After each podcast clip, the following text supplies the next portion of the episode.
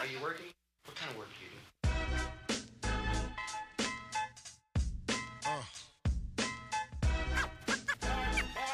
What is it you want to do when you grow up? Dope. Welcome to another episode of Sweat Equity. We are in Venice and the sun has came through. We are seeing the light. It was a rough three days. Hell yeah. You were you almost didn't make it through. Yeah, you texted it me was and I was like, dark. dude, I think I'm I'm gonna die in, in Venice. It was looking dark in San Diego for, for pockets. He sent me a whole screenshot. I was just like, this is this is looking rough. That's But the longest time I've gone without seeing the sun for a minute. I felt like an entire different man walking the boardwalk today. Yeah, Entirely doubt. different. Yeah. I think Zara was smiling actually a little more too. Look at her. She's crashed out. Yeah. But today we got Kane Sutter. Kane, you're becoming one of, I mean, I, I told you this when you and I spoke a few weeks ago. Like, you're becoming one of my favorite creators to, to watch. And it's dope to have you here. I appreciate you driving from San Diego. But before we dive into it, give give a little bit of background how you went from Deloitte to full time creator, because that's that's For a big sure. switch up. Um, Yeah. Let's, let's get that. Yeah, it's been a ride. So I kind of I went to school and like in college I always wanted to be an entrepreneur. I wanted to Yeah. start start do something in business and I wasn't really sure exactly what. So we started our first company at the end of uh, our my senior year and that kind of gave me the startup bug although it failed failed big time. What, what was the company? So we we say like micro micro crowdsourcing recommendations. So it's called Talio. Uh-huh. So the whole idea was like when we were in college, I went to Miami of Ohio. It was like 40 minutes to the nearest mall. And so in the winter, we wanted to ski. Half our house didn't know, didn't have ski clothes or know how to ski. Yeah. So we drove to the mall and we're at like Dick's Sporting Goods or something. And we're looking between the jackets and the goggles and we're able to like narrow down between the brands that we recognize, like Burton, Oakley, whatever. But we didn't know which pieces to buy. And so we texted our friends in the group chat back at home. No one was answering. No one was answering. And w- that kind of like planted the seed of this idea of people make so many decisions every single day and they're able to kind of narrow down their choices. But ultimately, you want like a recommendation from a, rel- a relative expert to you. That could be like a guy who runs a ski shop or just like your Yeah. friend who's good at skiing. And so we built an app that this was before like Twitter polls, before any polling app. This was in 2015. Um, we worked with a dev shop to build this app where you basically create these micro comparisons and then either send them. The idea was to get like community community pools of experts, and you could send them out and get rapid feedback. And then the whole idea was we would sell that data set back to the brands. So like, how valuable would it be if we could go to Nike and say, "Hey, at the point of decision, not the point of purchase, like if at Dick's Sporting Goods, Nike gets all that data back of like, oh, they bought this many yellow shoes, but at the point of decision, they chose Adidas over you in this region with this type of SKU for this reason. Yeah. There, that kind of point of decision data doesn't exist. So we are like, that could be extremely valuable. Yeah. And this was way before like any of the polling stuff. We obviously went down that road, built a prototype. People were like, it it was it was good, but it was V1 janky. And at that time, people were like, uh, we didn't get enough data or signal back on the concept. And then the polls launched. I think looking back, it's clear that people didn't want like another social app even back then. So it's even more crowded now. But we raised like a little bit of friends and family money to to do that. Um, and that whole experience like gave me the startup bug. Yeah. Failed obviously, but learned a ton. The assets were acquired back by the investors. So, you know, we didn't make any money. Did but anything come of it? no, I just think it was like a, an amazing experience at 21 to like go through the whole process of like, okay, here's an idea, built a deck, raise money, like you know, try to interview these dev shops, work with them, try to figure out what product management is, build it, Mm. try to test it. Like it was, it was 21, that's a fucking, that's a thing to learn. Yeah, Like, that is a, that is amazing to learn. it was a good little like batch experience. And what that taught, I mean, it taught me a ton of things, but basically during that process, I had an offer to go to Deloitte Consulting like during senior year. Yeah. And so basically I had like a hedge, which I, in hindsight, like you don't really want a hedge. You kind of want to go all in. all in. So at that time, like as as the thing wasn't working, and we didn't even know what we were doing. We were 21, we had never done it Mhm. before, but as it wasn't working, we like didn't push through that resistance. We kind of were like, oh well, we could like go. My, my co-founder went to Google, and I went to Deloitte Consulting. So we were like, Yeah. we had a Y'all backup plan. Yeah. So ended up going to Deloitte Consulting. I hated consulting Yeah. immediately. Like first five minutes, I was like, this is the dumbest thing. Um, but I didn't know any better. Like I was kind of conditioned in. I grew up in Ohio. I was conditioned to like go that consultant banker route. Yeah. So did that. My whole strategy was like, okay, I know I hate this. Let me try to stick it out for two years. I'm gonna I'm gonna try to like work as little as I can to get by and spend all of the time and money on side projects to try to get something working. So that was my like whole plan. Yeah. So I, I tried a bunch of stuff. Like I was a rapper, tried to do the music thing for a while. I tried to build a morning brew for wellness. So literally their playbook, but just for wellness. And then I saw Andrew Huberman's podcast. And I was like, "This is, I, this is I'm like- not winning. I'm not yeah, winning I'm not. right a, I'm not a doctor. yeah, um, Credentials could were lacking a little bit. yeah, exactly. Um, I had a podcast where I interviewed founders, and then this Web three wave. We tried to do like a clothing brand on Web three rails. So did a bunch of like different things. But the reason I say all these things is because I was basically. I think I think business boils down to two things. There's like what you make and then how you sell it. And it's Mm. really that simple. And so I was focused on the what you make, but I had no audience or distribution, any way to get signal back if it was even working. So even if I had the sickest clothes or like the the best newsletters, I had no audience. So after like continue continual attempts and kind of like low signal burnouts, I was kind of like, let me pause, zoom back, and let, let's just go all in on building the audience first and like really learning how to sell Yeah. and market. And then I can basically spend a decade building an audience and then a lifetime selling them products. Yeah. And so that's a year ago. I was like, all right, sick. I, I know nothing about video editing, but I kind of canvassed the content options, chose short form video, and I was like, I'm just going to become sick at this. And that was a year ago. And so it's, I think like the first 20 videos were obviously trash. I had one that had like relative success, like a couple hundred thousand Yeah. views, which was all I needed as like a signal to be like, there's something here. Yeah. And so I now I like fast forward to now for people listening who haven't seen me before. I've been doing short form kind of like three or four times a week. We just launched a podcast. I have a Yeah. newsletter. So I'm I'm kind of in that like expansion of the content universe. Yeah. No, I I, I read your first blueprint uh, about an hour ago, just to like do some research on you. And you said in your 21st video, that was the first one to get 100k views. Yeah. Uh, in your 41st, that was the first one to get a million plus. Your 121st was the first one to get 5 million. And then it took 155 videos to get 10 million views, Yeah. 10 million plus views on a video. So A lot that's of the- reps. that's the tough thing. That's like, a lot of reps. it's a Yeah. lot of reps, dude. And, Yeah. and you know, you also mentioned in in the newsletter that each one takes you two to four hours. yeah. You're Even more now. yeah, you're, you're a lot of hours deep by the time you're seeing that kind of signal. yeah. and there's so many skills that go into those reps. It's not like shooting a free throw, right? Where you could get 500 reps in a day, and it's just like it's so simple. yeah. There's uh, there's the sound design. There's finding the like doing transitions, the the pacing. Like there's so much that goes into one rep, Yeah. and then the second rep and, and whatnot. Like the amount of hours going into that craft is absurd. Yeah, there's this thing I call the the artist gap, which I don't know if I wrote about in that one, but it's basically like the gap between where your skills are today and like what your taste or vision wants it to be. And the broader that gap, the more frustrating it is to like make stuff because you're like, ah, it's not where I want it to be. And the the closer you get to closing that gap, the easier it will be to like achieve whatever you want. Yeah. And at the beginning, the gap is the widest and it Yeah. sucks. Like it because you know it can be better. You're watching other people on social, not even jealous, but like as a benchmark of like what quality looks like. So it was a tough, it was a tough time that first couple months. There's so much friction at that beginning when you're trying to learn so many new things at one time and trying to make them good. Until you get like that bit of momentum, you're like, okay, I'm kind of streamlining this a bit and I'm getting a little better every single day. And then that's when I feel like you have those those inflection points where you get a video to pop off. Yeah. And some of it is luck too. Like yeah. it's like it's almost like the the luck rewards the effort, but it you don't you can't predict the timing of that. So you just have to like stay in the game, just Yeah. keep keep taking I always say like the best quality rep you can possibly take today and then the goal is to iterate so the next rep is like a little better, but it's hard to iterate after a certain time because you don't know what to change. Yeah. Which is frustrating too, but So something I'd love for the audience, like, you know, you're someone who transitioned from a really massive corporation into full time as a creator. Like, talk about when you thought you were ready to make that jump, and then maybe when you actually made the jump. Like, Yeah. was there a big delta there? Yeah. So basically, my my time at uh, Deloitte Consulting broke into like two phases. The first was like the pure strategy consulting, which I like the part that I hated. That was like two years, and at that time, I was trying to make a jump. I tried to go to Google, Uber, in like 2017. And that's, that's two years in. That was two years Yeah, in, yeah. gotcha. And I didn't really have like, I didn't really have a skill set. Like in consulting, the skill set is like communication, PowerPoint building. Like it's valuable, but It's like kicking the can down the road. yeah, like if you're gonna go to Uber and you're gonna try to be like in marketing or in growth or in product, Yeah. like you got to know either marketing, growth, or product, or come in at a very entry level and they'll train you. I like wanted to come in above entry level, but I had no skills, so it's tough to leave.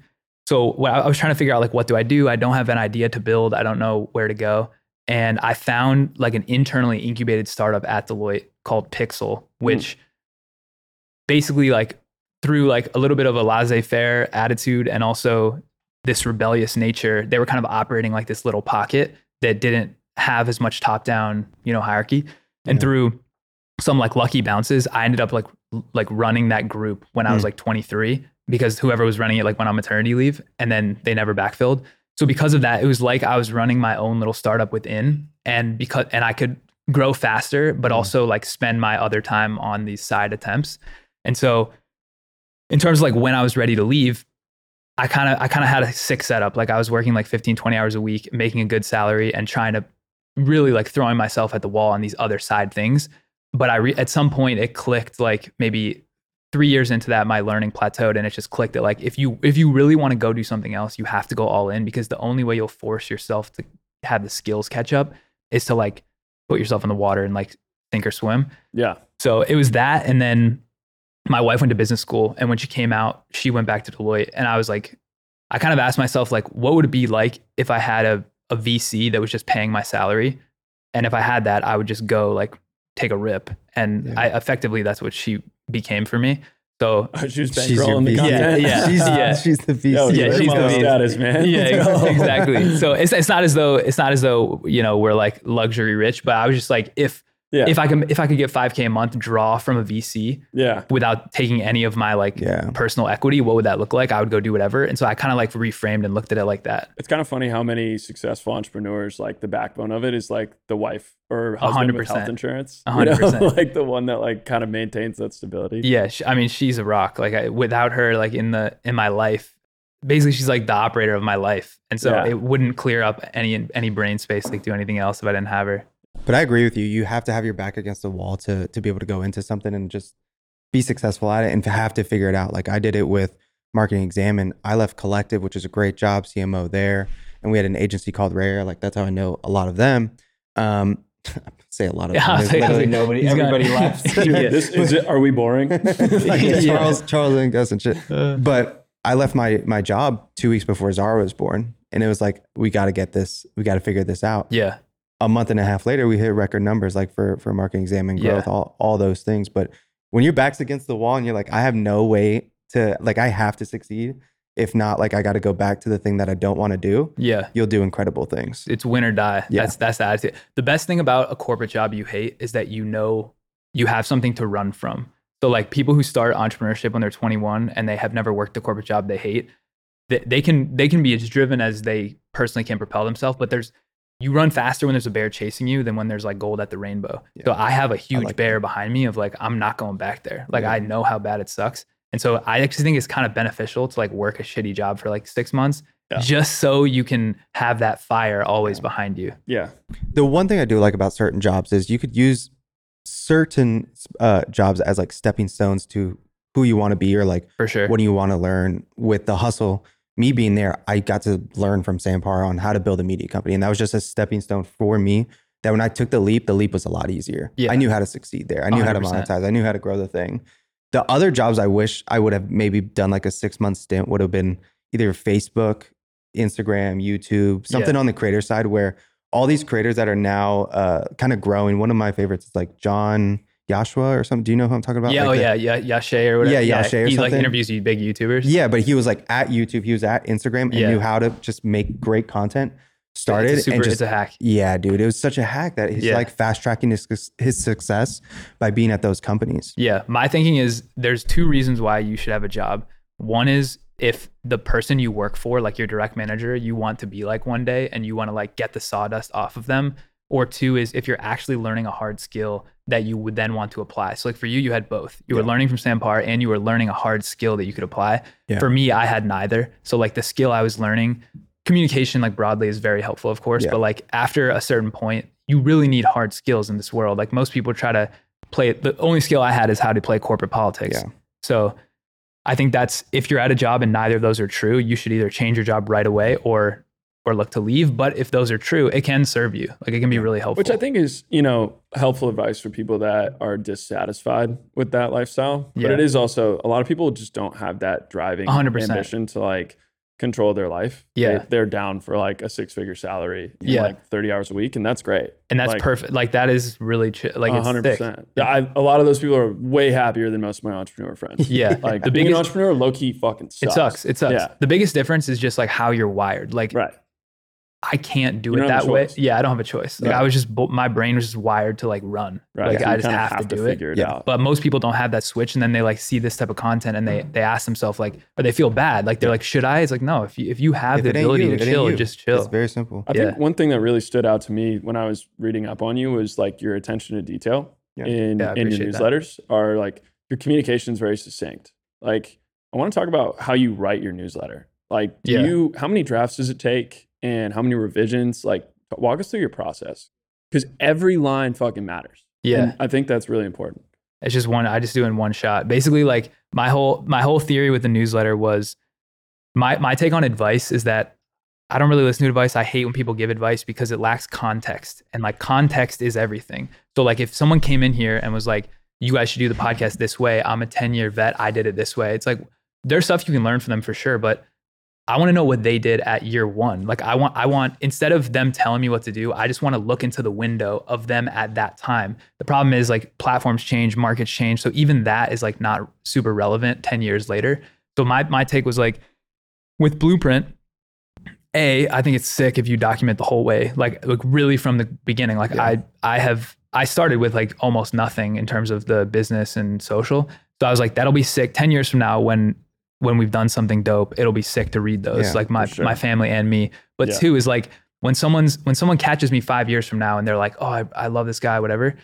I want them to be able to go back and look in the window in week one or week 10 or week 40 and be like, damn, this dude was like, this is how he thought through emotionally the roller coaster. Like, I'm super vulnerable in these newsletters because I think then that person can read it and choose to pull what they want. But it's not me like telling them what to do, it's just me showing them what I did. Yeah. And so the way I write it is like throughout the week, I just have a note and anything that pops into my head, frameworks, ideas, experiments I ran, I'll just throw it in the note. And then on Sundays, every Sunday, I sit down, I go through the metrics of like how, how every video performed.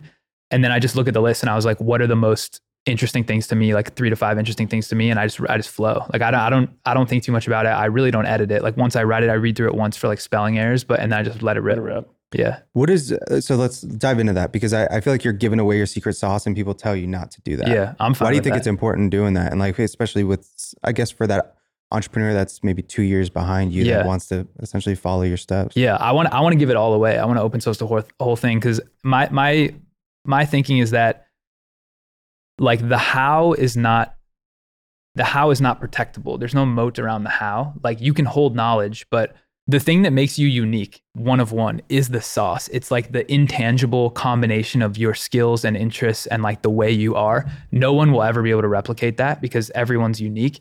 So my my take is like how do I build the most goodwill and trust with like people that I want to spend Yeah. time with, creators and entrepreneurs? Just give it all away. And like if there's a hundred people making videos, trying to make videos like me using the tactics, they won't have the unique combination and flavor or whatever that I put on it. So it'll be different anyway. And also, unless they start from within, they're not going to have the drive to withstand. Like they're not going to have longevity. So Yeah. like I can give them the how, and they'll they'll go down that path. And if it's led with inauthenticity, they'll just stop. Kind of reminds me of like when uh, a founder will be like, "Oh, I'll talk to you about my idea," but like you have to sign an NDA Yeah, first. And I'm like, "Brother, I'm not stealing that shit." Exactly. You know? exactly. Like, uh, no one will steal any idea yeah. because the amount of the amount of pushing the ball uphill that it takes to go from idea to anything is so massive that Yeah, even if you had the best idea in the world, if if it's not implanted in someone's brain that they want to do it, they won't do it. I need to be better at that. I gatekeep. yeah. I don't put it out there. And I But do you gatekeep because you're you're afraid that someone will run the playbook better than you, or you're just like your brain is just wired to be like, I, I think people is would sick. love I to should see you protect build it. Marketing Examined more in public. I think that, like people don't even know how we're trying to scale it, Yeah, no one knows. who we're going after. Like we're going after Harvard Business Review, trying to do HBR and complex. Like we we do campaigns, right? Like I think a lot of it goes back to what you're saying of I try to figure out what can we do that's one of one. yeah, Like even our newsletter, I don't know again if you read it, but it's for the visual learner. yeah, It's yeah. I like how you put so many images and Yeah, like cut dude. up the data and It's stuff. not like an actual newsletter. It's, it's really a ton of graphics with like sentences and bullet points Yeah. between it, but it's for the visual learner. And And, and let's talk like real quick about okay, so like the pros and cons Yeah, of you to say that. sharing that publicly. So let's just say one of your competitors, one of those other mid-ass marketing newsletters, yeah, mid. Um, no, I'm kidding, but if are. you're watching, yeah, no, it's you. you know Yeah, who you are. yeah, yeah. they 100 percent know who they are. yeah, Um, but like, you know, all they do is offer you that primary sponsorship. Charge like a certain CPM cost per thousand impressions Yeah. and then give you a guarantee of clicks, 250 clicks. Most of them ghost clicks because a lot of newsletters don't actually have engaged followings. Yeah. And yours is engaged. People reply to your newsletter, stuff like that. If you were actually tweeting about these campaigns, I think not only is it going to potentially get stolen by people that don't have the same affinity with their audience, I think you would in turn be giving prospects like a basis of context that is going to help your salespeople. You're basically running a two sided play. One side is like you want marketers to read it and you're not charging them anything at this point. I don't know if you will, but right now you're charging them nothing. And you're you want like a one of one experience where the, you're the place where marketers go. So there's Yeah. like that. The other side is like you want brands to pay to get in front of those marketers. So the pros of like running this strategy of like completely open sourcing, marketers aren't getting that anywhere else. So like you have a way better offer to give them when you write it. Over here, the con is you are potentially negotiating against yourself if you open source the numbers. So like something that I do is Yeah. I share my my income in this little graph and like if I do one brand deal in a week and I write the like brand deal is 7k, anyone can tell that that's 7k and so that I almost negotiate against myself with other brands. So like I had a thought at one point where I was like, should I put this behind a paywall or should I like gate the income part just so I don't hurt myself? Not because I don't want to share it with others, but then I, where I landed was just like, it's so unique and so one of one that the pros of the like entrepreneurs and creatives is, is who I'm writing it for.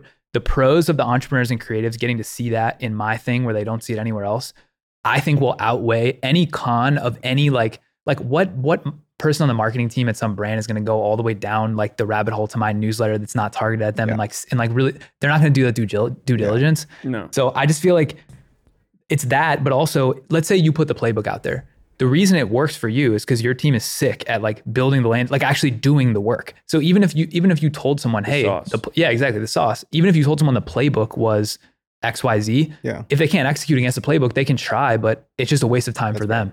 So And I guess that, that's always been my fear, right? Yeah. It's like just it being replicated and it becoming a commodity instead of differentiation. But anyone That's who could, come into results though, right? Like if if Yeah, that's they fair. if they do That's fair. and that's the challenge with any business is like the offer can be good, but like longevity comes from Yeah. actual performance. 100% how the product does. And That's so fair. if you're driving more ROI with the same strategy, people are going to eventually know that and like understand it. I mean, That's fair. anyone who re- could replicate it better than you, like from a tactical perspective, probably has either thought of doing it already or the like the highest level idea form of that would be new to them, but they would probably come to that conclusion Yeah. anyway because once you do it, a brand is going to talk about that to others.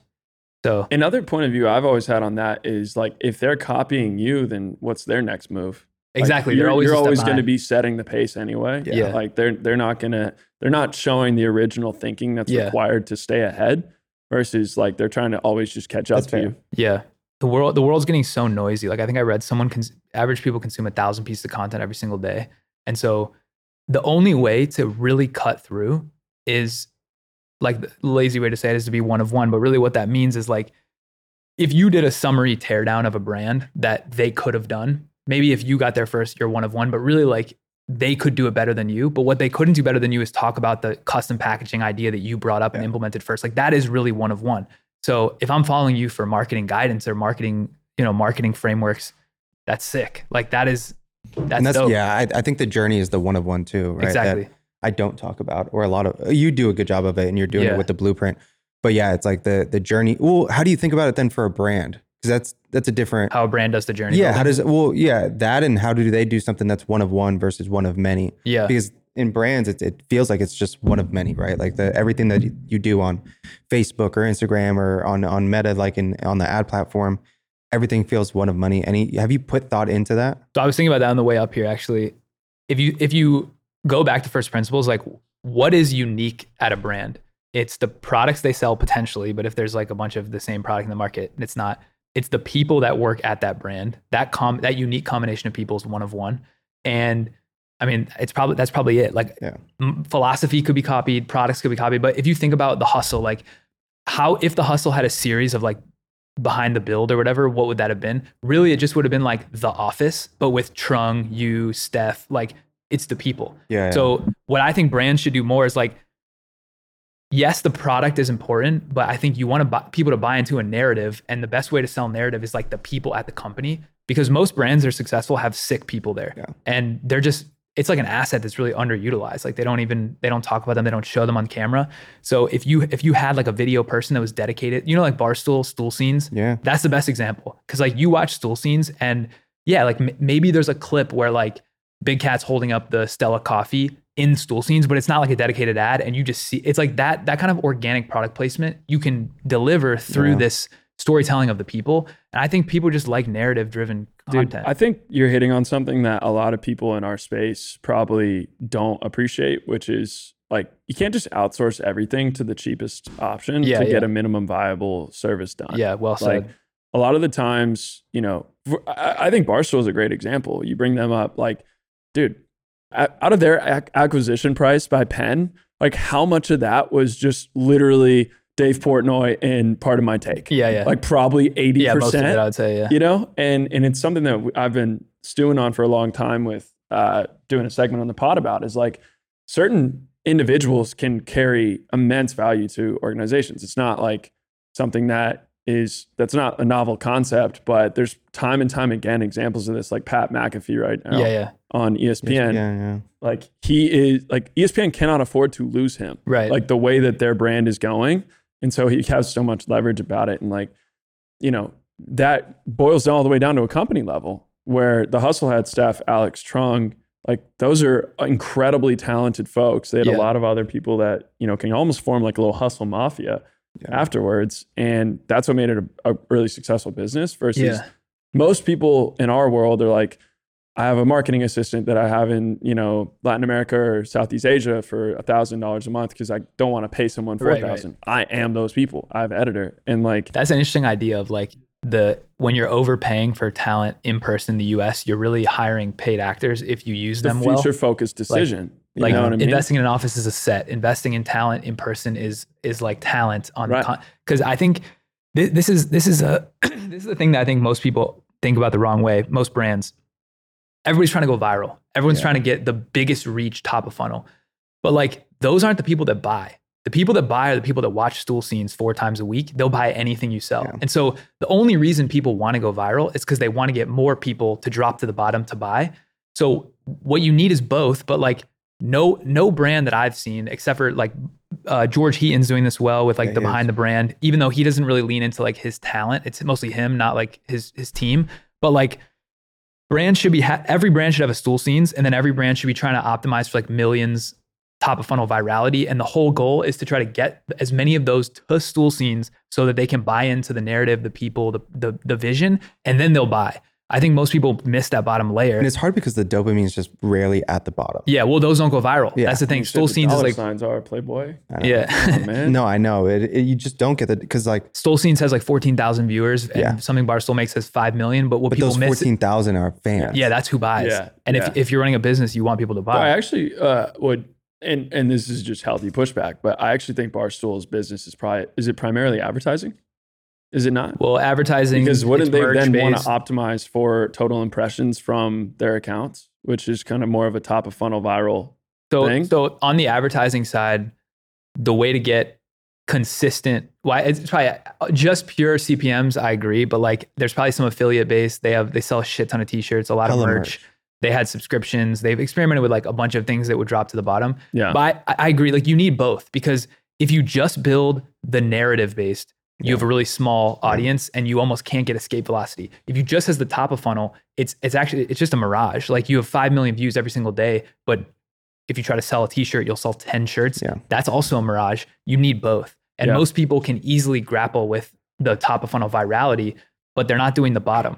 That's why I'm trying to do like this weekly blueprint video style vlog. We have the podcast because I want when people are willing to dive down the rabbit hole, I want something down there. And if Yeah. you have enough down there, they'll buy from like because I think about it in I'm jumping all over the place. I'm cracked out on this coffee, but you're good. I think about it in this idea of content minutes. So like let's say it takes Oh, 60 content minutes to like red Yes. pill somebody. That's 60 shorts, 61 minute shorts or one 60 minute podcast. Yes. Like it would take way more time for me to make 60 shorts. But I can get a lot of people in the funnel and like they'll sample my shorts with like one or two minutes here. But I need them to go to the more efficient way to get content minutes, which is podcast or whatever. So if you don't have both, like I started with just short form top of funnel, that's all I had. And what I noticed is like, I was like, all right, I can go viral at will. I can get millions every single day, but like, it's going to take me so long to get fandom. And I'm just starting a year in, I'm just starting to get people in the comments to be like, I love everything you put out, whatever. I wasn't getting that at all at the beginning because I only had two content minutes deep with each of these people. So that it's you need both. It's I a also barbell. saw in one of your things, uh, in one of your newsletters, you were talking about how Ben Shapiro, uh, like This is the first stitched one. with you. Yeah, yeah, But yeah. he didn't credit and you him at all. extracted He didn't like, me, no yeah. value out of that. Yeah. I was, I was being I was being a whiner on that, but I've I've come around on on the philosophy. No, bro, fuck Ben Shapiro Yeah, for that. yeah, that's, Yeah. that's whack him. as shit. yeah, it's whack. It's whack. It's whack as shit. What sucks is that because TikTok. it took no, it took more effort to take you out than just leave you in. yeah, For real, and I don't which know- is the whack part. Did I link to I- it? Did you watch what he did? Like, did you Uh, watch his no, I reaction didn't video? No. I can't because he's such a little prick. Yeah, yeah. no, it was so ridiculous that like so if you take it and react and you it's like you watching it for 30 seconds and then you giving a take. I'm like, whatever. I would love for you to tag me if it doesn't if it doesn't come to my like I use a bunch of source people's other source stuff for my videos and I flash it and I don't credit them because it would be too much work. Right. But what he did is he took the video, downloaded it. It was it was like a 70 second yes. video. He just looked at it for 70 seconds with no reaction like this, didn't even look up. And then at the very end, he's like, hmm. And that was it. Sounds fitting. That's amazing. That was the whole video. And and, and, and the annoying thing is TikTok pays you 60 cents CPMs af- on a minute plus. So like my initial video got 5 million views. His I think got 2. So he made a few like hundred dollars or a thousand bucks. Like to him that's nothing, but still the principle of like Yeah. I feel like he owes you dinner or a bottle of wine. yeah, exactly. I was whining about that, but for a while. But then I, I came around because, well, Mr. Beast's concept is like you want everybody to rip you because then your face is Yes. everywhere and it creates the echo chamber. I agree with that, but when you're when you're not known, it, it that same effect doesn't come true, right? On TikTok, someone might see me on his platform, and be like, "I've seen that face before," but then they have no way to track it back. You know? At scale, it makes sense. It's also like more frustrating than anything. It's like when you when you kind of like can remember a jingle to a song and you're like, what the fuck am I supposed to Google? The what I thought Yeah. the lyrics were? You yeah, know, like- da da da da da. yeah, yeah. Like it doesn't work. Yeah. Then you're off by like just a ridiculous amount. yeah, Yeah. Going back to the content uh, minutes, I think about this all the time, and it's why we're even here shooting YouTube content is because the average, uh, I think Instagram Reel is the average watch time for Instagram Reels is like 11 seconds Yeah, or eight so short. seconds. It's so short. Yeah. The average watch time, uh, duration of watch time for a YouTube video is like eight or nine minutes. yeah, When you look at how many YouTube or how many IG Reels you have to make yeah. to hit one That's video, 80x. yeah, dude, it's like I should just put all my eggs in, in this basket of the problem is it's harder to grow on YouTube Yes. at the beginning, so you have to be willing to endure. That's that's like but I think it's getting more formulated, like like Yeah. that you can figure out how to go viral on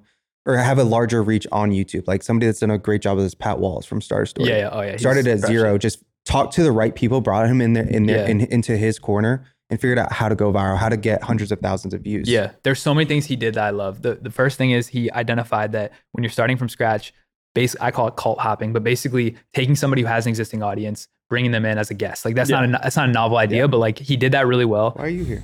Yeah, exactly. Yeah, I'm gonna repost this. So yeah, exactly. kidding. No, no, dude, we're homies. Yeah, yeah, exactly. Yeah. okay. yeah, like, we'll be homies after this. Actually, content minutes only takes one live pod, and then you're like boys forever. Yeah. So I feel like dude, I that's like the most true thing of all time. Yeah. Like everyone that comes on the pod, like afterwards is just the the homie. Yeah. It's crazy. A funny funny thing about that, and then I'll go back to Pat Walls is do you know the the three dudes in New York, Hunter Weiss, Zach Pogrob, and Dylan? Yeah. They, Yeah. they had like that office. Yeah.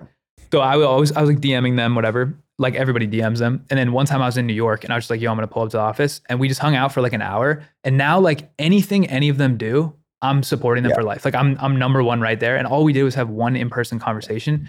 And so as someone who like lives remote, kind of like in my own little cave, I realize like you just can't Dude, replicate the in person. it's super No, real. dude. We're we're hosting a dinner tonight. Yeah. And like we've got probably like 14, 15 brands coming. And That's like dope. I sell services to brands. But I don't like sell sell. Like I'm not like a pushy salesperson. yeah. And something I like objectively know is that I've exchanged remote sales calls with these people. We've texted. They're like right at the finish line, but don't have that one thing to push Nice. them over. They're gonna meet me, a Little and hear me talk today. And mm-hmm. first of all, I'm gonna feed them some chicken parm. Yeah, exactly. And like it's it's going to lead to ROI. Like Yeah. and I think people just really devalue. It sounds so you know. That's the pasta revenue relationship right Yeah, there. The, the best thing we did for marketing exam was get an office, Yeah. Yeah. be in person, and build relationships with each other. Yeah. and to the point too, like we, we were talking about, anybody that comes in and spends an hour with us, like they love us, Yeah, or they sure. love everybody on the team. Yeah. And it got to the point where people were just showing up on Tuesdays and Thursdays to work Yeah. because they're just like, dude, I feel like I'm part of this this Yeah. squad. Like I'm Yeah. doing my own thing, I'm in this corner, but I feel like I'm just part of this squad. 100%. and it's beautiful. I think I think you you're more efficient from like a productivity minute by minute perspective remote. Yes. But you you can't get people to root for you, and you Yes. can't build the actual bond to like. If you want someone to go an extra two hours without you asking them to actually make it dope, you can't get that unless you're in person. Like unless you were in person to build the relationship. There's a reason Zoom even has offices. Yeah, you seen yeah, that- true. that meme? There's That's like- that's a great call. They have a huge building purely Why- nothing this but is offices. I'm really concerned Yeah. about all the like you know AR spatial computing stuff. I mean, I know you guys got the Vision Pro and like yeah, like I just I think that's like drifting towards a really detached world. Yeah. and like what does that do for not just necessarily like you know in interpersonal social interaction, but like at a macro level, like workplace productivity. Yeah. like Well, I- we we got to think about those things. like, on a spectrum though i would so v1 is not not this but on a spectrum of like remote and in person the vr is closer to it will give you closer to in person because basically what is what is an in-person interaction it's my brain registering that you're right there and Yeah. i'm looking you in the eyes and like we're forming this connection zoom you don't have that because like most people on zoom are looking at themselves they're Yeah. not really like Straight even up. if they're looking at the camera they're not looking at someone's eyes Yeah. VR will get closer though, because in VR, you don't need to look at a camera. You're looking at the person in the eyes, even though it's not their real eyes. So I feel like it can, tr- when it's good, it will trick your brain. which is exactly what there. Gen Z wants, right? Yeah. like the ability to like make eye contact, Yeah, without but not- yeah, exactly. Yeah. yeah, Yeah, no, it'll that's get why- closer. That's the most bullish vision version reason for the uh, Vision Pro is you know, it's gonna like make it easy to fake being like competent. Yeah. Yeah. The, the one thing I want to say about Pat Walls before we move off is so I, I'm on this crusade of like like quality Yeah. content. And it's mostly just because I think there's too many people shipping stuff at 70% that are trying to hit this like arbitrary time volume schedule they set out, which the schedule is really helpful to build the habit. So if you're like, I can't get myself to commit to this, I'm gonna go daily for a month to like build the habit. But after after a while, like what I noticed for myself is I was shipping videos that were suboptimal just to hit this like I gotta post every day that I created that artificial deadline. So what Pat Walls did, which I think is sick and more people need to do, is he took away the deadline and he's just like, I'm gonna make the dopest video. And I, he's gone weeks between videos, but when he drops one, it's sick. Yeah. And like that's a 10 out of 10 quality and it will cut through. That's that's also what uh, those guys at uh, Founders podcast do. Like David Sen, is that David Senra? Or- Yeah, but he he posts on a Or schedule. I'm sorry, uh, not not him. I think it's Acquired FM. Acquired, yeah, yeah. They those don't have- guys they don't will go schedule yet. like months, Exactly. weeks, like, and then their podcast will drop, and it's like four It's hours, yeah. and everyone just freaks out about it. Yeah. and I think there is that's the that's the zigging when everyone's zagging right Exactly. now. Is everyone's pumping out massive amounts of short form to like hopefully go viral off Yeah. of like one out of every twenty five, Yeah. and they're like, nah, we'll just. I, put I just out- think it's the wrong strategy. Like if if even if it's a hits driven business, what do you want to have more hits? Like so the filler doesn't do anything. So like if spending two days instead of one, I, I think people's argument is like they don't know what's going to be a hit. They- Yeah. But but I think if you have 10 out of 10 attempts and you don't know what's going to be a hit, that's fine. But a lot of people are doing six out of 10, seven out of 10 effort to try to throw volume. Seven, seven out of 10 is never going viral. It's just not going to. At the beginning, would you put out the volume to essentially learn what are the common denominators before you're like, okay, now I could just try hit after hit after yeah. hit after well, hit? The, at the beginning, I would try. Basically, the whole goal at any stage is make the best possible thing you can with your skills today. Yeah. Go up against that skill ceiling, and then try to increase the ceiling slowly. So at the beginning, you have no skill, so it should be quicker to hit the ceiling. You should be able to put it out every single day at the beginning because you're like, I don't know, I don't know audio. All I know is like to cut this a little bit. Okay, perfect. Now I cut it. Now let's go up and up and up. But now like I'm up here with my skill ceiling. So like, could I drop a video that's five out of ten? Yes, but I know it won't do well because it's just it's leaving storytelling to be desired, right? It's like it's just a suboptimal rep. What's the biggest skill you're thinking in regards to shipping high quality content? Is it the storytelling? Is it the visuals? Is it is it sound design? Like, what are you thinking? Is when I ship Yeah. it, it needs to be It's a ladder, but I, storytelling is the first rung on the ladder to master. Because I was actually thinking this earlier to or like yesterday.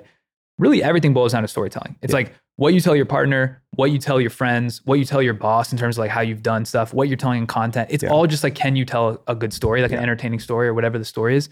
So if you can be a good storyteller, like Oren's a great example of this. I would say his visuals are good and his editing is good, but it's not 10 out of 10 quality, Yeah. but his storytelling is sick. And so he can go viral all the time with amazing story. So like if you just master that, it'll work really well. Then you want to ladder stuff on top of that. So the way I did it was like to the point where my first 50 videos, I didn't even use a mic. I just yelled into the laptop mic because I wanted to prove to myself that I could go viral without good quality. Mm. So I just started with storytelling. Then, and that was obviously stupid. Like I should have used it. I should have used the fucking mic. Like, Why are you shipping five out of ten audio? Yeah, that was that, like, that was classic, super like that clip's gonna go viral and everyone's gonna be just shouting at their fucking laptop. Yeah, that, that was super. Great la- video, but get a new mic. Yeah, that was super yeah. lazy of me to be honest. But I started with storytelling, and then the next thing was okay. I want the the pacing to be dialed. Then after the pacing, I was like, I want the audio to be crisp. And then after that, it was like I want the visuals to up level. And I'm still like, I'm only a year in. Like, I- Yeah. I, always think to myself, like, imagine what's gonna happen when I'm actually good at this shit. Like, Yeah. I, Yeah. like I, I haven't really even learned. What's Yeah. your storytelling structure like? Because you're you're really good at it. I mean, you, with your, for example, your Stanley video is phenomenal. Yeah, What thank what you. is how are you structuring these stories? So the thing is, like, at first, I tried to come up with like, what are some frameworks that I could distill out of this, but a lot of it is second nature, which is frustrating to people who are listening. There's a rough, like, because they're gonna be like, yeah, that's I not got helpful. no tips. I'm just yeah. nice. Yeah, I would say, I would say the the rough strategy is like, it's what the it's what the South Park guys say, right? Like, two the two main lessons that they delivered. One is you want if someone only heard line one, will they want to go to line two? Yeah. and just down the whole way. So that's that cuts all the fluff. And then the other thing they said is basically you want to use but and therefore like head Yeah. fakes because if everything is like I did this and then this and then this, it just gets monotonous. But if you're like I did this, but then this thing happened and then so then I did this, but then th- and if you keep going back Yeah. and forth, so it's really like it boils down to those two lessons. And if you do it enough times, those become second nature and you can like pattern match. So for the Stanley video, like the Stanley video, I think it started with something like something crazy is happening with Stanley Cups Mm-hmm. because I think a lot of people and I'm I experiment with different strategies and so not all my videos go viral cuz I'm like testing shit out. But yeah, basically like you want to tell people right away what the video is about in the first line and then the whole thing it becomes a dance of like how to get them to how to get them to want to go through all the way and how do you head fake them on something that they weren't expecting. What do you, what's your strategy for coming up with a good hook? it's basically like it's, it sucks. I'm trying to give tactical advice, but a lot of it is like when you're writing a when I was writing a rap song, basically what I would do is I'd put a beat on and I'd loop the first little bit of the beat, like the little interlude before Yeah. the beat drops, and I would just loop it over and over. And whatever whatever first line came out, whatever wherever my brain went, Yeah. is what I'd run with because I, I feel like most of video is audio and most of audio is subconscious to the brain. Like you just want it to sound good. And so with hooks, I'm not thinking about like what I say. I'm more thinking about like, is it punchy? Is it, is the intonation in my voice like compelling? Am I asking a question? Like I try to make it really tight. I can totally see how you were able to skate by at like Deloitte on like 10 hours a week. Yeah, just like 'Cause you bullshitting. just, you Yeah. just have no idea what's going on and just come off the dome in there Yeah. better than like 90% of those consultants. That's that's my favorite. There's also like visual hooks too. So there's a combination of like what you say, how you say it, and then there's like visual. So something I've been testing is this idea of the first scene is you're looking down and there's a huge visual at the bottom, and the visual that you show is something like shocking. So this video about the AI girlfriends, saw that thing on Twitter. It's basically someone from Pixar left and made like a Pixar version of like this redhead chick with like huge boobs, and it was just like super low cut shirt. And I was like, I know that's going viral. So I instead of being like AI girlfriends are going to be a thing, I used the picture to sell it. So I was just like, damn, we're fucked. And I just had the picture. and you you can literally see like. So like I did that where I looked down and I just knew that that's way more compelling. Like a picture's worth a thousand words, right? So that's way more compelling. So sometimes I'll do stuff like that, but I, I think a, a fun exercise would be just come up with a story or come up with a, a video idea right now or like a brand right now and i'll tell you like off the dome like what a couple hooks that i'd come up with would be and i'd workshop it though like after i write one down it's like how does that sound and i keep kind of going how, how many would you say that you go through? Like how many iterations of a hook? usually to write a script it takes me like it could be from 20 to 40 minutes depending on how like in depth i'm trying to go. And i the way i rap is the way i write the script so like i'll write the first line and then i'll write the second line. I'll read one and two. Then i write the third line. I read one two three. And i continue to read it over and over because i want the pocket of my words to like be soothing. Yeah.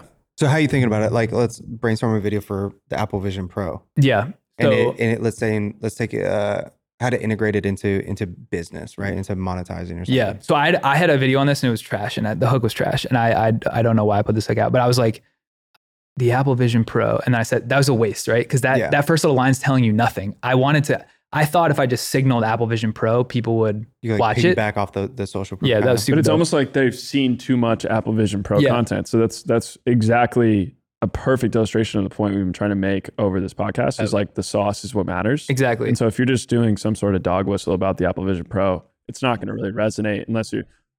And if you say something hella contrarian, Yeah. like you know the Apple Vision Pro is going to ruin everything. Yeah, probably exactly. So a the a hook I would so I made that, and then I, as I was editing, I was like, "Damn it, this is not going to work." And I was mm-hmm. just too lazy to go back and refilm. So I was like, "Let me just try to like ship it with it." It didn't Yeah. work. So the hook I would use is something like, in a business context, I would say like, like nobody's going to go to work ever again, or, Mm. uh, or like the Apple Vision.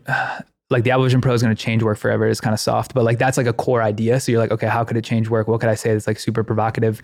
I try not to like there's some people that make videos go viral by like mispronouncing words on purpose and stuff. Yeah, I try not to do that mostly because I don't even try. I mispronounce everything. yeah, well if it's an accident it's fine, but like Yeah. like like would a would a famous author purposely miswrite something like no that that- so yeah, like it's it's it's like a cheap trick. yeah Yeah. Well, and so another thing to think about is, you know, I think Apple Vision Pro is, I mean, uh, could this be more, you know, like spread across the entire culture right now? Like, it's extremely difficult to come up with a new take about it yeah as well. Like, Yeah. So you're definitely piggybacking on something that's really well known.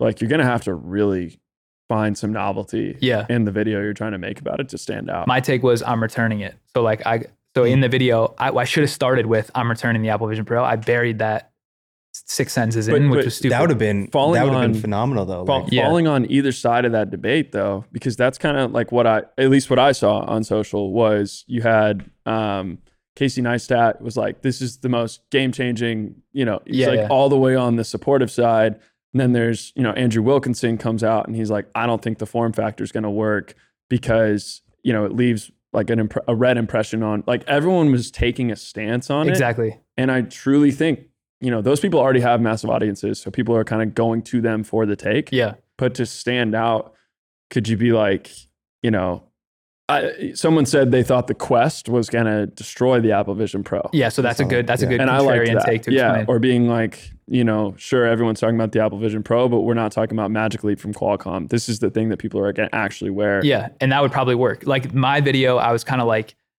in my head, I thought, okay, the whole point is I'm going to return it. Yeah. So I'm going to build the video up where I'm like, it's amazing, it's the best thing ever, and then I'm going to hit with a head fake, like, but I'm returning it, which is how I did it.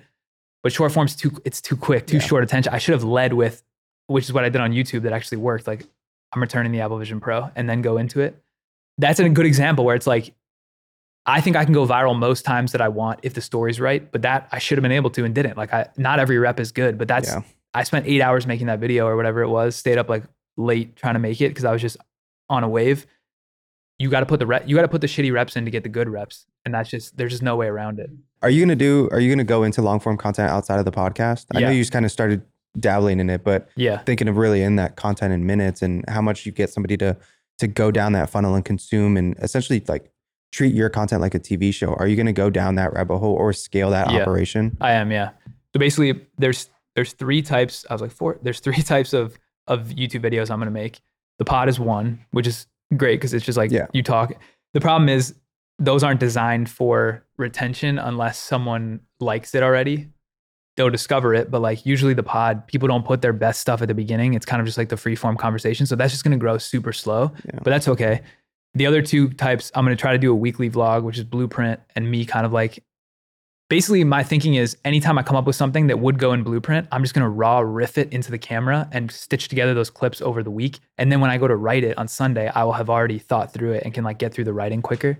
So I don't know how I don't know what format I'm gonna present those in because if you think if you imagine a vlog, it's like that's not somebody really talking into the camera about Right. something. It's kind of Yeah. like there's got to be like some sort of blend of education and Yeah. So I gotta I gotta learn I gotta learn how to do that. So that's the second type. The third type is I'm trying to make like actually high quality, like 10 minute YouTube videos. And I'm between either taking a concept from Blueprint and really breaking it down or picking like a cult brand that does something crazy, like a short I would make, but extending the short with like more analysis. And I have an editor for those. So like that's but these are this is a whole new skill, right? So it's always a balance of like I have Yeah. short form working, I know the formula, I know it generates a ton of top line, but it's actually not generating a lot of content minutes, a lot of fandom. So it's like, how much do I ease off the gas on that to then divert my Something's time? got to give. Yeah. yeah. How, how are you viewing like long term monetization on those things too? Because I think you made a really good point earlier. Like a brand a brand deal will come in for seven k, and your number on Blueprint will be, you know, seventy seven hundred dollars versus on a Yeah. week that you don't have a brand deal, it's only seven hundred dollars. Yeah. And it's like that's a lot of time and effort to invest when CPMS aren't necessarily going to pay the bills. Yeah. This this is a this is a great a great like thread. And I'm open. I'm open For to sure. And I think it's to thinking. important to be open about it because a lot of people feel like they want to scratch their content itch and they don't understand the actual like numbers behind what's going on. my vision is I've always wanted to become like Ronnie Fieg or George Heaton. Yeah. So like I want to build a lifestyle brand around a movement that I like genuinely fuck with and the people that buy into it are people like me, so like entrepreneurs and creatives. That's always been my my like vision. And I knew that I'm not like a fashion guy. Like I don't, I don't know how to physically make products today. So to start there with no content would just be like what I was doing. So I was like let me just start with the audience. Now, what's happening though, and why I don't know if you've read like some of the later blueprints, but I've definitely been like stressed and anxious in the upper section when I talk about emotionally, like where I'm feeling. And the reason why is this idea I call identity dissonance. So, like, I want to be this, but I'm naturally drifting this and naturally drifting towards like people are coming to me for like content strategy and like becoming like an expert in content, which is not what you would see George Heaton doing. Like, this dude's just vi- on a, on a vibe and like he makes sick clothes. This is completely different. Yeah. And and the, as I was branching differently, I was like, shit, should I retrace my steps and like try to force this path, or should I just ride the heat and see what happens? Mm. So my whole vision now is like, I, anything that touch anything that would be B two C that touches a consumer, I don't want to charge a consumer anything. So I'm not going to gate a single piece of knowledge. So like. Hmm. Every video is going to be free. Every newsletter is going to be free. I'm not going to make a paid course that goes to consumers because I I want the widest possible aperture at the top and I want people to trust me. So like when you think of me, I want you to be like that dude's dope and everything he gives me is free. He gives all the sauce for free. Almost nobody's doing that today. Mhm. Then I'll monetize with on the B2B side. So like basically what you guys are doing is the same thing. You don't charge someone to read the newsletter, you charge a brand to put a placement in. Yeah. And I'm completely fine charging brands anything. So if I make a course on short form video, it's going to be 2000 bucks instead of 400. I'm selling it directly to brands to teach their marketers how to do it, not a creator like me who Fair. can't afford 400. So that's how I'm thinking of it now is like I'm just going to build the engine for free for consumers. And you know like I get a lot of brand reach outs to try to do sponsored videos so I'll do that. But anything that a brand would pay for I'll I'll I'll be open to. And at some point I need to I need to world build th- this. And so like I'll, I'm right now I'm like trying to build my or make my own clothes to like wear my own videos as like a sample. And so I'm just going to take it real slow. And I think like I tr- I true the reality is like there is no end. That's people think that life is like trying to reach a peak and then you're going to coast. The reality is if you are wired to reach that peak, you'll never be able to turn off to coast back down. So the graph of life is just like this forever and the whole in terms of like what you're doing and the whole purpose is like you want to enjoy yourself along the way and like take fruits of the labor along the way but like I'm trying to play this game for Well, I think the years. peak just keeps going up and up. yeah, and up yeah. up, there is right? no Like, there is no like plateau. yeah. It's just like this. So you I'm do just, something incredible, and it's like, well, I want Yeah. to do something more incredible. Yeah. What is the next layer exactly. of this? And if you look at that, it's like, okay, if I'm 30 now, I want to play this game until I can't think straight anymore. And so if that's the case, and like it truly is, I could spend a decade giving shit away for free. And as long as like I can pay the bills, break even on the bill, there will be a time where like Yeah, the checks that- come. How do you uh, how do you manage shi- shiny object syndrome? 'Cause Yeah. You're doing a lot of shit. It's pretty tough, honestly. I didn't have a problem at the beginning when I had no skills because I was like, the only thing I can do is learn how to do this. But now that I'm a little bit better, I get all these opportunities. People are coming like, should we co-build an agency or like random shit like that? yeah, I think it's tough. Like I, I, I would say I haven't been perfect with focus, and I've ex- I've dabbled because I'm the way my brain. I just love different projects, and I love that idea of like come to the office and try five different things. tinker, dude. It's so sick so to do fun. that. I think the way I'm focusing on it now is just like in the season I'm in. If it doesn't get me better at content Yeah, or help me uh, world build long term, so like like the, maybe there's one project that's not content related. So like right now it's the clothing. I'm trying to figure out have the production team like trying to figure that out. But that's it. Like everything else has to be content focused. So if I want to launch a new YouTube series, perfect. That's content. If I want to Yeah. make a new, new newsletter, that's content. But I have to be like just relentlessly focused for this season. And I don't know how long this season is, but Why are you creating on Snapchat? I was testing on Snapchat. My basically anytime you hear something from multiple people, my gut reaction before was like just ignore if it doesn't fit my narrative. But actually where the gold is is when you hear something from people you trust multiple different places and then you're like, "Oh shit, I should dive deep into that." So I heard like people were printing I heard this statement of like all the influencers that we know are only making money from Snapchat. Then Yeah. I heard again like Snapchat's printing money. Then I heard again like there's so much I money in Snapchat. Yeah. I kept hearing it. So I was like, okay, instead of resisting because I don't like Snapchat, let me lean in. And so what I learned was shocking that that's good for the intro. What I learned was shocking is that Snapchat pays like 50% revenue splits on the ads they run. So ah, the way Snapchat works is there's two types of ways you can monetize. One is just by posting like store daily stories, but you have to have 100,000 followers on Snapchat to get invited to do that. Most people it take forever. yeah. The other way is you can have a Snapchat show, which is really interesting in that Snapchat, the way YouTube is open, anyone can create a YouTube channel. Snapchat is closed. So the only way to make a show is to get this like Snapchat publish, like some Snapchat publisher to approve your show. And it's all this like backdoor bullshit. Like you have to know somebody. And so what these publishers have done, which is so smart, and they did this under the radar, no one knew, is they rolled up, they went to creators who didn't have shows and they were like, hey, your content's good we have the ability to get you a show. Do you want a show? If you have a show and you get this many views, the revenue split, we'll take like a fee, whatever. And it just shits money. And so mm. I I found some guy that went to my college, reached out, same exact way. He's like, Do you want a show? I was like, Okay. So we're experimenting with it. So I was doing that for like three months and it was starting to grow, but he kept telling me like the only the only narratives that work best on Snapchat are like pop Drama? culture trend and bullshit like shit. pop yeah so and I and I and I was like okay whatever I guess it's just the script I'll do like five in one day and batch it but what I was realizing over time and this goes back to the focus thing is like I'm trying to be this level of quality the Snapchat was this every second I was spending away from this was just away wasting from that, time yeah. so I was like yes maybe Snapchat could pay me a couple grand a month if I'm doing this but like it's just a distraction it really is so I, I kind of paused that for now But how long do you try it for? so I tried it for a few months, but like the leading indicator, the lagging indicator is the result of it working. The leading is like how I feel doing it and how my time is split.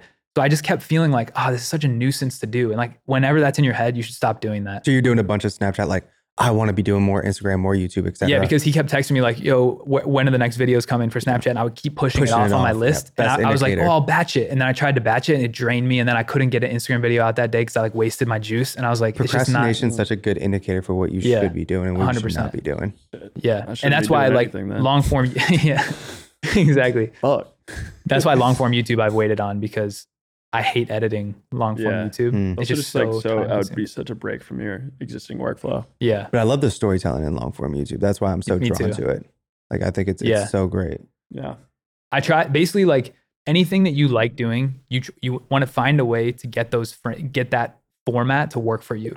So I love these like off the dome conversations. So that's why I'm like live streaming could work because that's Yeah. basically just off the dome. Yeah. Right. YouTube is not off the dome. It's like fully scripted for like many many hours behind the computer editing. That's I don't like that. That's fair.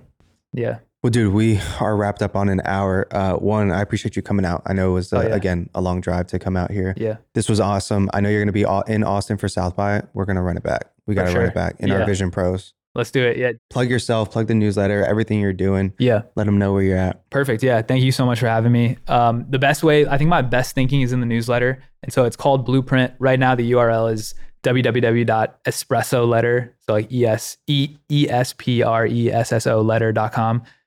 Makes no sense why it's called espresso letter. I get that. I'm going to change Does the Jay Z own Blueprint or what? No, like I, it my newsletter was It's originally called newsletter. Espresso. Yeah, it Yeah, was it was kind of like one. Web three and to- and other topics, and then Blueprint was a series, but then I just wanted to only do that.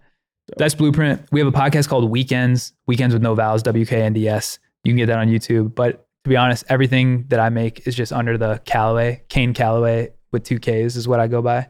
So Dope. appreciate you guys having me. Of course, man. And for any of you, uh, if you want us to, to film a free game segment on the pod where you give us your brand and we essentially tell you how to grow it, remember to email us at pod at marketingexamined.com. Like, subscribe. We got to say it. We hate saying it. You hate hearing it, but we got to do it. It's just part of part of the game. um, and then you can find me, Alex Garcia underscore ATX. And Yeah. At Brian underscore Blum on all platforms. dope. We'll run it back in March. Dope. Yeah. Thank you.